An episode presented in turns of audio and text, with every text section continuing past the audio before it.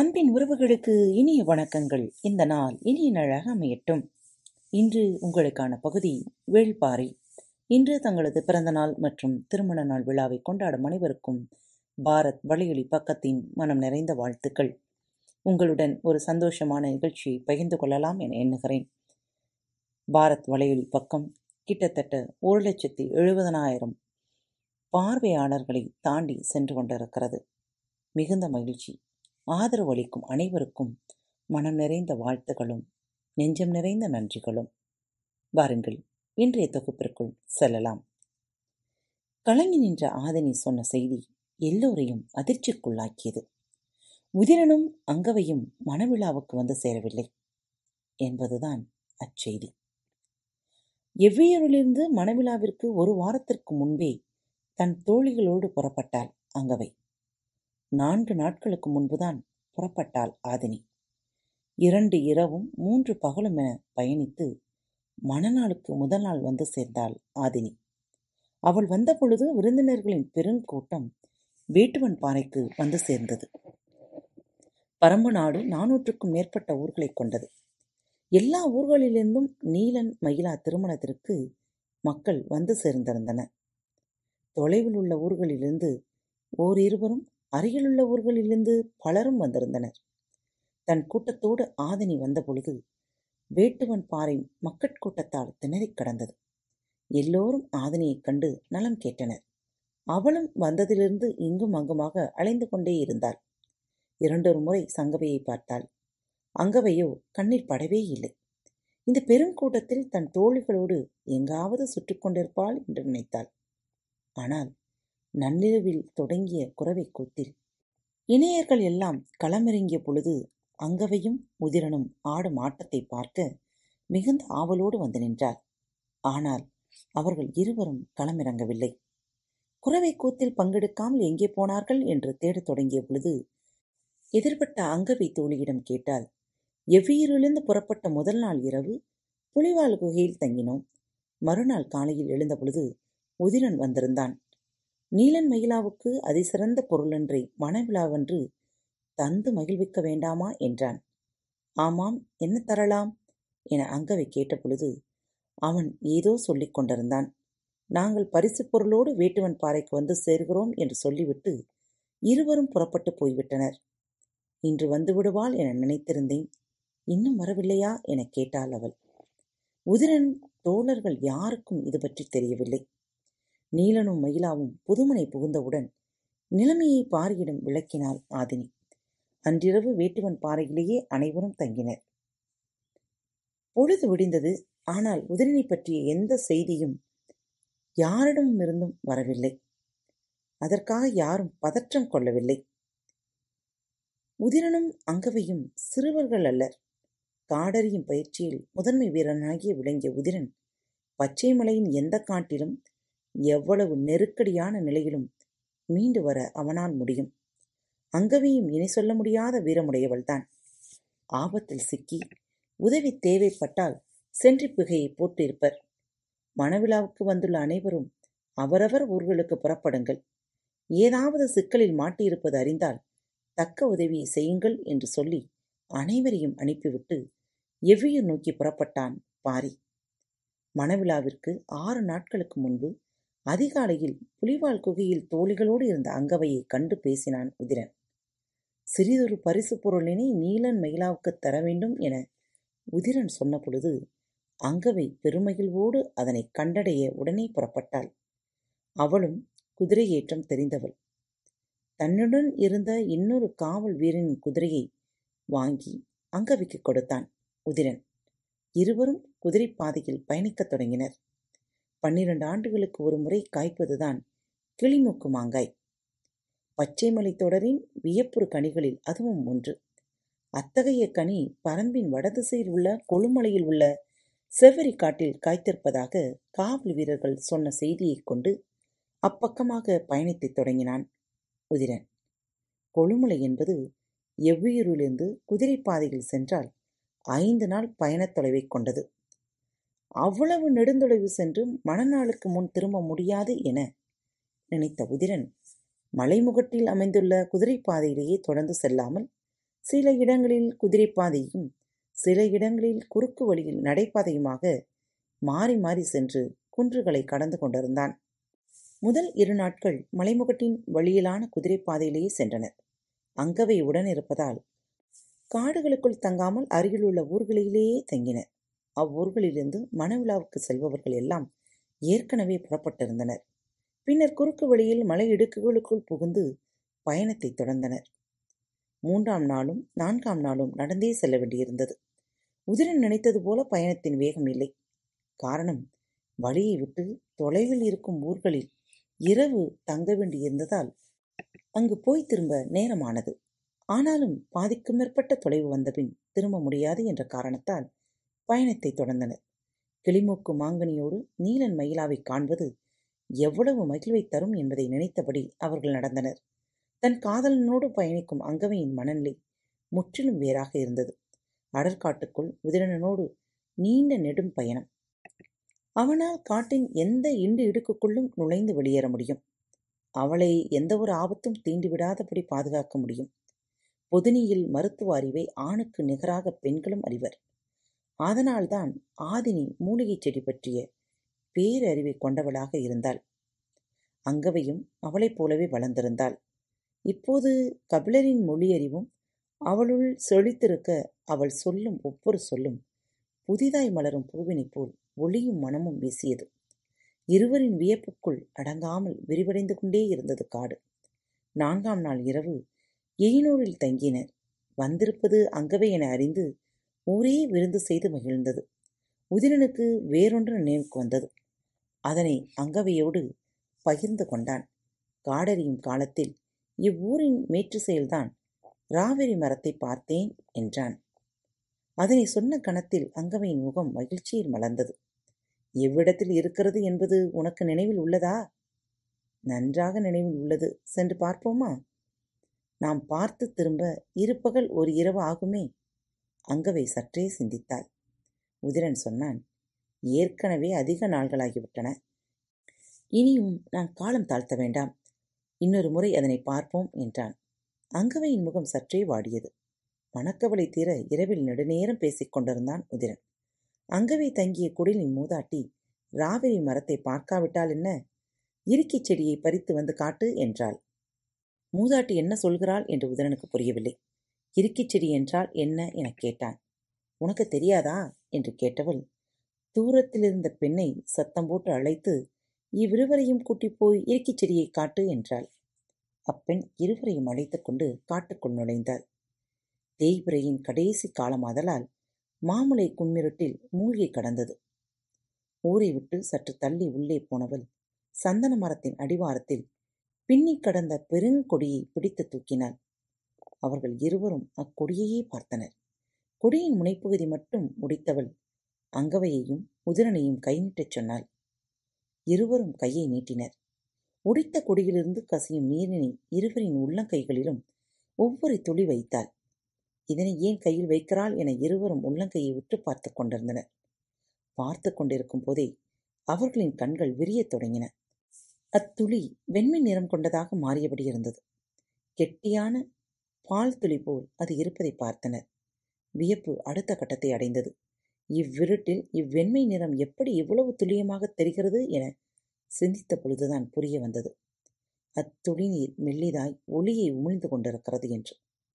மின்னூட்டான் பூச்சியின் உடலுக்குள் இருக்கும் வெண் பச்சை நிற நீர் போல்தான் இதுவும் பச்சையின்றி முழு வெண்மையில் ஒளியை உமிழ்கிறது. இருவரும் தங்கள் உள்ளங்கைகளுக்குள் ஒரு அதிசயத்தை வைத்துக்கொண்டு நின்றனர்.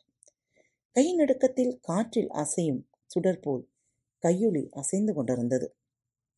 அழைத்து வந்தவள் நீண்ட நேரத்திற்கு பின் இன்று இரவு முழுவதும் வைத்திருந்தாலும் ஒளி மங்காது, வாருங்கள் போவோம் என சொல்லி ஊருக்குள் அழைத்து வந்தாள்.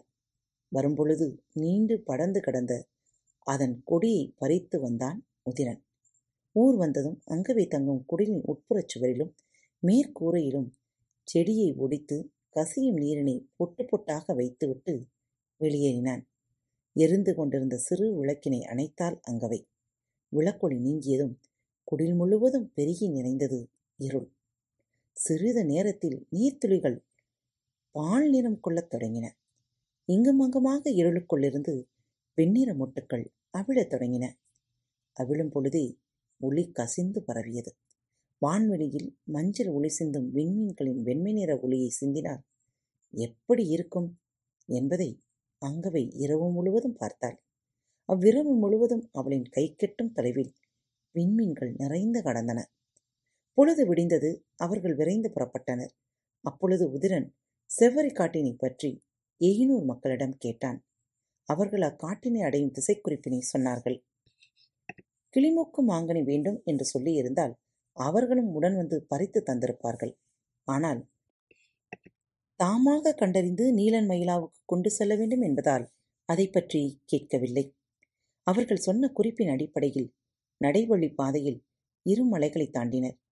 செங்குத்தான ஏற்ற இறக்கமாதலால் களைப்பு அதிகமாயிருந்தது. அன்றிரவு குகையில் தங்கினர். அருகில் ஊரெதுவும் கிடையாது. உதிரன் கையில் இறுக்கிக் கொடியை பறித்து வந்திருந்தான். குகை முழுவதும் வான்வெளியாக மாற்றி அங்கவையை தூங்க வைத்தான். குகை வாயிலில் இரவு முழுவதும் விழித்திருந்தான். அதிகாலை அவள் எழுந்ததும் சிறிது நேரம் அவன் உறங்கினான். வெயில் ஏறத் தொடங்கிய பொழுது அவர்கள் வேகமாக நடந்து கொண்டிருந்தனர். செவ்வரி காட்டுக்குள் உச்சி பொழுதில் நுழைந்தனர். நீண்டு கிடக்கும் மலைமடிப்பின் இருபக்கச் சரிவிலும் பரவி கிடப்பதுதான் செவ்வரி காடு. காட்டின் நடுவில் ஊடறுத்து ஓடிக்கொண்டிருந்தது எழுவனாறு. அகலமான இவ்வாற்றில் ஒரு துளி நீரில்லை. கோடையின் வெக்கையில் மனத்துகள்கள் மின்னிக் கொண்டிருந்தன. இருவரும் ஒவ்வொரு மரமாக உற்று பார்த்தபடி நடந்து கொண்டிருந்தனர். எண்ணற்ற மாமரங்கள் இருந்தன. அவை எதிலும் கிளிமுக்கமாங்கனி இல்லை. மரத்தை பார்த்தபடியே இங்கும் அங்குமாக நடந்தன. கொடுங்கோடை ஆதலால் செடி கொடிகள் வதங்கி போயிருந்தன. பச்சை மலையின் அடிவார குன்று பகுதியில் இவை. எனவே வெக்கையின் தாக்கம் கடுமையாகவே இருந்தது. நன்கு படர்ந்து விரிந்திருந்த மாமரத்தின் அடிவாரத்தில் ஓய்வெடுக்கலாம் என அமர்ந்தனர். சற்றே அவன் தோள் சாய்ந்தாள் அங்கவை. சிறிது ஓய்வுக்கு பின் உதிரன் சொன்னான், நிழலிலே அமர்ந்தாலும் வெப்பத்தின் தாக்கம் குறையவில்லை. அங்கவை பதிலேதும் சொல்லவில்லை. ஏன் எதுவும் பேசாமல் இருக்கிறாய் என கேட்டான் உதிரன். தோளிலே சாய்ந்திருந்தவள் முகம் பார்த்து பேசுவதற்காக எதிரே வந்து உட்கார்ந்து சொன்னாள், இது மகிழ்வை மட்டும் அறியும் பருவம். இதற்கு நிழலும் பொருட்டல்ல, வெயிலும் பொருட்டல்ல. சொல்லியபடி புன்னகைத்த அவளை மகிழ்ந்து கவனித்துக் கொண்டிருந்த உதிரனின் முகம் சட்டென கடுமையானது. அசையாமல் இரு என்றான். என்னவென்று புரியாமல் திகைத்தபடி இருந்தாள் அங்கவை.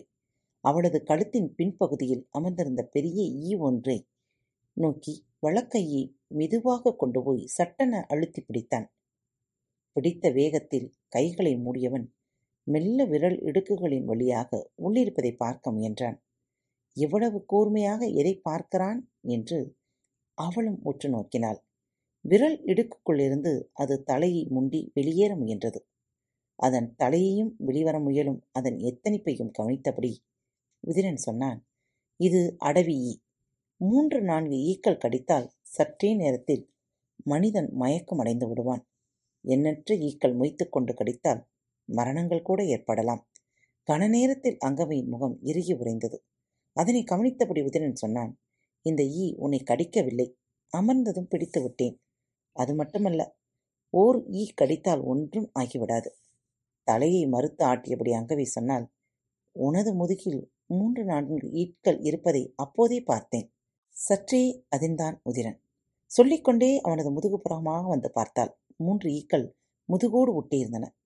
மரத்தில் சாய்ந்திருந்தால் மரப்பட்டை அழுத்துகிறது என நினைத்தான் உதிரன். அவள் தட்டி விட்டதும் அவை பறந்து வெளியேறின. அவ்விடத்தில் முள் தைத்தது போல் குருதி இருந்தது.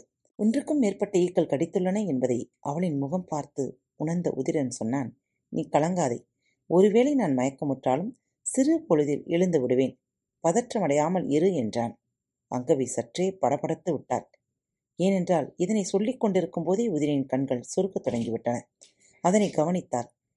அவனது தலையை தனது மார்பில் மெல்ல சாய்த்தாள். சிறிது நேரத்திலே உதிரன் முழுமுற்றுமாக மயங்கினான். கலக்கத்தில் உடல் உதறுவது போல் இருந்தது. ஆனால் அடுத்த கணமே செய்ய வேண்டியது என்ன என்று சிந்தித்தாள். உடனடியாக சென்றி புகை போடுவோம். இப்பகுதியில் ஊரேதும் இல்லை. மலையின் பின்புறம் இரு மடிப்புகள் தாண்டி எயினூர் இருக்கிறது. எங்கு புகை போட்டால் அவ்வூரில் இருப்பவர்களால் பார்க்க முடியாது. இம்மலைப்பகுதியில் யாராவது இருந்தால்தான் உண்டு என்று எண்ணியபடி எங்கும் அங்குமாக சென்றிக்கொடியை தேடினாள். உதிரின் இடுப்பிலிருந்த குறு வாளினை எடுத்து அருகிலிருந்த சென்றிக்கொடிகளை வெட்டி இழுத்தாள். வேகமாக அவற்றை உதிரின் மீது போட்டு மீண்டும் ஈக்கள் முயக்காதபடி செய்தவள் சற்று விலகி போய் சென்றிக்கொடி தேடலாம் என்று முயன்றாள். அவளது தேடல் தொடர்ந்து கொண்டே இருந்தது. கீழ்ப்புறமாக எழுவனாற்றை நோக்கி இறங்கி தொடங்கினாள். அகன்று விரிந்து கிடந்தது எழுவனாறு. அதன் மணல் வெக்கையை உமிழ்ந்து கொண்டிருந்தது. ஆற்றினுடைய குறும்பாறைகள் முளைத்து கடந்தன. அவளின் கண்கள் எங்கும் ஓடி திரும்பின. உதிரை பார்க்கும் தொலைவை கடந்து போய்விடக்கூடாது என நினைத்து கொண்டே திரும்பி திரும்பி பார்த்தபடியே தேடிக்கொண்டிருந்தாள். எப்பொழுதும் கண்ணில் தட்டுப்படும் ஒன்று தேடும் பொழுது மட்டும் ஏன் கிடைப்பதே இல்லை என்று எண்ணிக்கொண்டிருக்கையில் அவளது கண்களுக்கு முன்னால் அது படர்ந்து கிடந்தது. பார்த்ததும் பெருமூச்சு விட்டாள். கையிலிருந்த குறுவால் கொண்டு கொடியின் அடிப்புறத்தை அறுக்க எண்ணி தரையோடு அமர்ந்தாள். ஏதோ மாறுபட்ட ஓசை ஒலிப்பது போல் இருந்தது. என்ன ஓசை இது என்று எண்ணியபடி சுற்றும் முற்றும் பார்த்தாள். ஒன்றும் பிடிபடவில்லை. ஆனால் சிறிது சிறிதாக ஓசையின் அளவு கூடிக்கொண்டே இருப்பது போல் உணர்ந்தாள். கையிலிருந்த குறுவாளோடு கொடியினை அறுக்காமல் அப்படியே எழுந்தாள். கண்கள் திசையெங்கும் தேடி துளாவின. பெருகும் ஓசை என்னவென்று புரியவில்லை. காட்டின் கீழ்ப்புறம் இருந்து பறவைகள் களைந்து பறந்தன. அத்திசையிலிருந்துதான் ஓசை வருகிறதென அறிய முடிந்தது. என்னவென்று தெரியவில்லை. மலையின் உச்சியில் ஏறி நின்று பார்ப்போமா என்று எண்ணிய பொழுது மிக தொலைவில் எழுவனாற்று மணல் வெளியில் உருவங்கள் தென்படத் தொடங்கின. வேகமாக அருகில் இருந்த மரத்தின் மீதேறி கொப்புகளுக்குள் தலைநுழைத்து பார்த்தாள். முதல் கணம் அவளால் காட்சியை உள்வாங்க முடியவில்லை. அகல விரித்து கண்களில் தென்படும் எதுவும் அறிவிற்கு புலப்பட மறுத்தது. எண்ணிலடங்காத யானைகள் எழுவனாற்று மணல்வெளியில் நடந்து முன்னேறி கொண்டிருந்தன. உயர்த்தப்பட்ட ஆயுதங்களோடு அவற்றின் மீது வீரர்கள் அமர்ந்திருந்தனர். ஆற்றின் இரு கரையையும் அடைத்து கொண்டு அப்படை வந்து கொண்டிருந்தது. காணும் காட்சியை அவளால் நம்ப முடியவில்லை. சிந்தனையை கூர்மையாக்கி மீண்டும் கண் திறந்து பார்த்தாள். வந்து கொண்டிருப்பது பெரும் படை என்பதை சிந்தனைக்குள் ஆழ பதித்தாள். கண்கள் காட்சியை அலசிக் கொண்டிருக்க எண்ணம் செய்ய வேண்டியதை பற்றி சிந்தித்தது.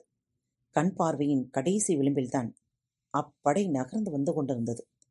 ஆனால் மூலப்படைக்கு முன்னால் தூசிப்படை வரும் என அவளுக்கு தெரியும். அப்படியென்றால் ஆற்றின் இரு கரைகளிலும் எதிரிகள் முன்னேறி வந்து கொண்டிருப்பர். எண்ணிய கணத்தில் மரமிட்டு சட்டென குதித்து இறங்கி உதயனை நோக்கி ஓடினாள். கன நேரத்திற்குள் வாழ்வின் காட்சிகள் மாறிக்கொண்டிருந்தன. மேலே கிடந்த செடிகொடிகளை விலக்கி அவனது கன்னத்தில் அரைந்தும் மார்பில் குத்தியும் எழுப்பம் என்றாள்.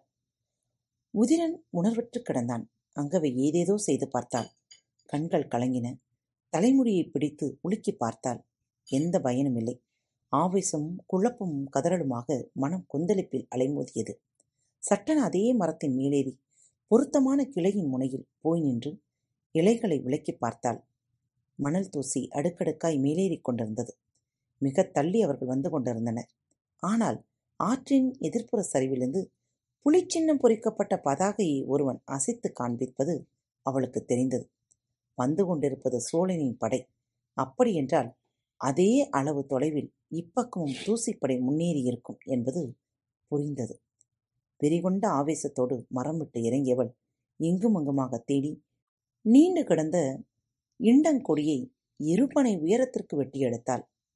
ஒரு முனையில் உதிரையின் கால், இடுப்பு, மார்பு என அனைத்து பகுதியும் மேல் நோக்கி தூக்குவதற்கு ஏற்ப இறுக கட்டினாள். அவன் எந்தவித அசைவு மட்டும் கிடந்தான். இண்டங்கொடியின் மறுமுனையை மரத்தின் கிளைகளுக்குள்ளே எரிந்தாள். தாழ்ந்திருந்த கிளையில் வீழ்ந்து மறுபக்கமாக சரிந்து அதுவரை மேலே தூக்கி பின்னர் மறுகளை நோக்கி மேலு உயர்த்துவதெல்லாம் முடியாத செயல் என சிந்தித்தவள் கொடியை கையில் எடுத்துக்கொண்டு சரசரவென மரத்தின் மேற்கிளையில் ஏ நோக்கி ஏறினாள். பொருத்தமான இடம் என்பதை தென்பட்ட கவட்டை வடிவ கிளையில் கொடியை போட்டு மறுபக்கமாக கீழே எறிந்தாள். மரமிட்டு இறங்கியவள் இழுத்து மேலே தூக்க வசதியாக உதிரனை மரத்தினை ஒட்டி சாய்வாக உட்கார வைத்து பின்புறமாக தொங்கிக் கொண்டிருக்கும் கொடியை இழுக்க ஆயத்தமானாள். இரு கைகளுக்குள்ளும் அடங்காத அளவு அகலம் கொண்டிருந்த இண்டங்கொடியை பிடித்து வலுவாக நிற்க முயன்றாள். நகரும் படையின் ஓசை பெருக்கெடுத்து முன்னகர்ந்து வந்தது. கையில் இந்த கொடியை விட்டுவிட்டு ஓடிப்போய் எவ்விடம் வந்துள்ளனர் என்பதை பார்க்க எண்ணியவள் மறுகணம் இப்பொழுது கையில் இருக்கும் இக்கொடியை விடுவது உதிரின் உயிரை விட்டு அகழ்வதற்கு நிகர் தூசி படையின் கண்களுக்கு மனிதர்கள் தெரிந்தால் வெட்டி எறிந்துவிட்டு போவார்கள் என சிந்தித்தபடி கொடியை இறுக பிடித்து வலுக்கொண்டு இழுத்தாள். உதிரன் மெல்ல அசைந்து கொடுத்தான். ஆனால் அவ்வளவு வலுமிக்க வீரனின் உடலை இழுத்து மேலேற்றுவதெல்லாம் எளிய செயலல்ல. ஆவேசம் கொண்டு முயன்றாள் அங்கவை. அமர்ந்த நிலையில் இருக்கும் உதிரனை நின்ற நிலைக்கு கூட கொண்டு வர முடியவில்லை. இது தனிமனிதராக செய்யும் முயற்சி அல்ல என்பது தெளிவாக விளங்கியது. ஆனால் இம்முயற்சியை விட்டால் உதிரனை காப்பாற்ற வேறு வழியே இல்லை என்பதும் உறுதியாக புரிந்தது. எண்ணங்களை ஒருங்கிணைத்து முழுமூச்சோடு முயன்றாள். வீரமும் வலிமையும் சிந்தனையில்தான் உண்ணல. அதனால்தான் சின்னன் சிறியவர்களை வைத்துக்கொண்டு திரையர்களின் கூட்டத்தை நடுமுலை வரை எதிர்கொண்டார் தேக்கன். அத்தனை முறை தாக்குதலுக்கு ஆளான பின்னும் தளராமல் இறுதி வரை ஓடினர் கீதானியும் அளவனும். எண்ணத்தின் உறுதி எதனையும் செய்யும் ஆற்றலை தரும் என்பதை உணர்ந்தபடி ஆவேசத்தோடு இண்டங்கொடியை இழுத்து பிடித்து நகர்த்தினாள். உதிரன் சற்றே மேலுயர்ந்தான். உதிரனை தூக்கிவிட முடியும் என்று கண்ணில் தெரிந்த நம்பிக்கை கைகளில் வலுவை மேலும் கூட்டியது. உண்ணியில் இழுத்து பின்னகர்ந்தாள். உதிரன் உயர்ந்து கொண்டிருந்தான். மூன்று நான்கு என கைகளில் கொடியை சுழற்றியபடி இழுத்தாள். தாழ்ந்திருந்த கொப்பின் உயரத்தை அவன் தலை தொட்டது. கொடியை அருகிலிருந்த மரத்தில் இழுத்து கட்டிவிட்டு வேகமாக வந்து மேலேறினாள். இவ்வுயரத்தில் இருந்தால் மரத்திற்கு கீழே யார் வந்தாலும் எளிதாக பார்த்துவிட முடியும். எனவே மேலே உள்ள கிளைக்கு கொண்டு போனால்தான் அவனை மறைக்க முடியும் என தோன்றியதும் மீண்டும் கீழிறங்கி வந்து இழுக்க முயன்றாள். கைகளில் வலு போதவில்லை. என்ன செய்வதென்று புலப்படவில்லை. படையின் பேரோசை மலையெங்கும் அதிர்ந்து பரவியது. கைகளை தளர்த்தாமல் மூச்சினை இழுத்தாள். மனம் கொற்றவையை வணங்கியது. போர் தெய்வத்தின் ஆவேசத்தை கேட்டு மன்றாடினாள். மூடிய கண்களுக்குள் செம்பாதேவியின் நினைவு வந்தது. பற்களை நரநரவென கடித்து இழுத்தபடி புலிக்கொடியை கிழித்து எரியும் ஆவேசம் கொண்டாள். செம்பாதேவி என மனம் கதற அடக்க முடியாத ஆற்றலோடு இண்டங்கொடியை இழுத்து தள்ளினாள். உதிரன் மேற்கிளையில் முட்டி நின்றான். கயிற்றை மீண்டும் கட்டிவிட்டு மரம் ஏறி உச்சிக்கு போனாள். கிளையின் பிளவில் பொருத்தமாக அவனை உட்கார வைத்து கவட்டையோடு சேர்த்து அவனை கட்டினான். கீழ்ப்புறம் இருந்து பார்த்தால் தெரியாத அளவு கொப்புகளை ஒடித்து செருகி மறைத்திருந்தாள். இண்டங்குடியை முழுமையும் மேல்நோக்கி இழுத்து கொண்டாள். படையோசை எங்கும் கேட்டது. காடெங்கும் பறவைகள் வந்து பறந்தன. அடற்கிளைகளை மெல்ல விளக்கினாள். கிளி ஒன்று முகத்தில் கொத்துவது போல் வந்தது. தலையை பின்புறமாக இழுத்து கொண்டு பார்த்தாள். அது கிளிமூக்கு மாங்கனி. மரத்தின் உச்சிக்கிளையில் காய்த்து தொங்கிக் கொண்டிருந்தது. ஆடுகனியை இடக்கையால் விளக்கி பார்த்தால் தூசி படையினர் முன்னேறி வந்து கொண்டிருந்தனர். காத்துக்கொண்டே இருங்கள், பரம்பின் குரல் மீண்டும் ஒலிக்கும். அன்பு நேயர்களே, பாரத் தமிழ் வலையொலி பக்கத்தின் நிகழ்ச்சிகள் உங்களுக்கு பிடித்திருந்தால் மறவாமல் உங்கள் தோழர் தோழிகளுடன் பகிர்ந்து கொள்ளுங்கள். உங்களது மேலான விமர்சனங்களை கீழே குறிப்பிடப்பட்டுள்ள முகவரிக்கு எழுதி அனுப்ப மறவாதீர்கள். மறவாமல் உங்களது பதிவுகளை ஸ்டார் வடிவத்தில் கொடுக்க மறக்காதீர்கள். பாரத் வலையொலி பக்கத்தை சப்ஸ்கிரைப் செய்யாதவர்கள் சப்ஸ்கிரைப் செய்து கொள்ளுங்கள். மீண்டும் அடுத்த தலைப்பில் உங்களோடு சந்திக்கும் வரை உங்களிடமிருந்து விடைபெற்றுக் கொள்வது உங்கள் அன்பு தோழி.